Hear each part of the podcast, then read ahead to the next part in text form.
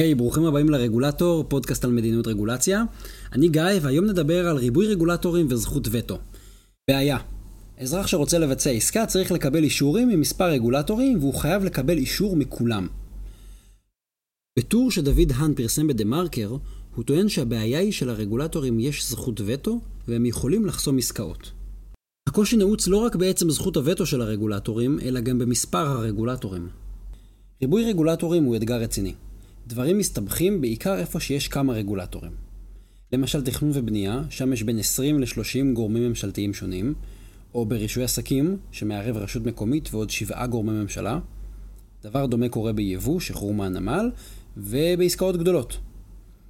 קל להבין את זה כשמשתמשים בדוגמה מעולם הגיאומטריה. אם נצייר שתי נקודות, אפשר להעביר ביניהן רק קו אחד.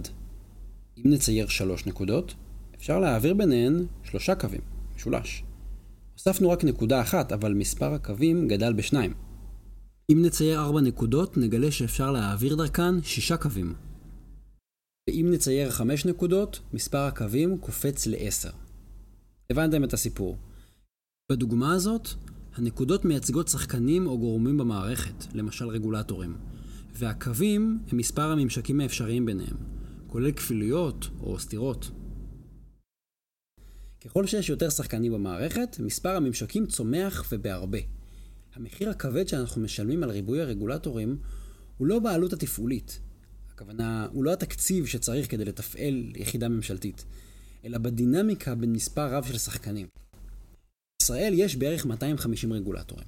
לצורך ההשוואה, במדינות מערביות יש בדרך כלל בין 50 ל-100 רגולטורים. זה אומר שבחו"ל יש פחות גופים, וכל אחד מהם יותר חזק ועצמאי.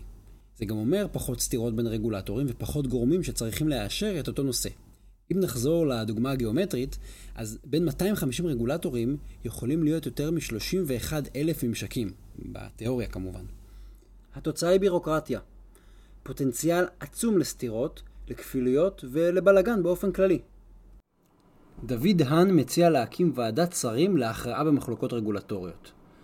אבל האמת שכבר קיימת ועדה כזו, ועדת השרים לענייני רגולציה, וזו בדיוק הסמכות שלה, להכריע במחלוקות בין משרדים שונים או בין רגולטורים שונים.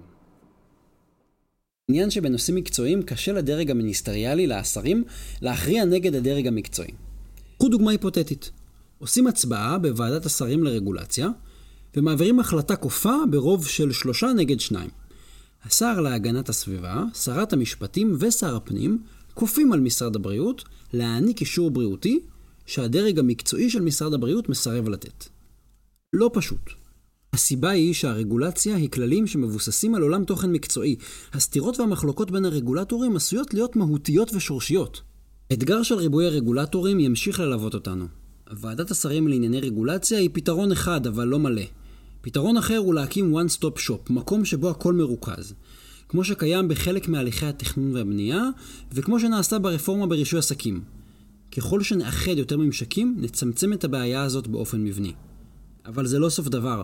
אנחנו צריכים להמשיך לחפש את התשובה לבעיה הזו, וכנראה שהפתרון יהיה גם מבני וגם בכללי המשחק שחלים על הרגולטורים. תודה שהאזנתם לעוד פרק של הרגולטור. אתם מוזמנים לעקוב אחריי גם בבלוג וגם בפייסבוק. בבלוג תוכלו למצוא לינקים למקורות ולפוסטים בנושא. התכנים משקפים את דעותיי בלבד.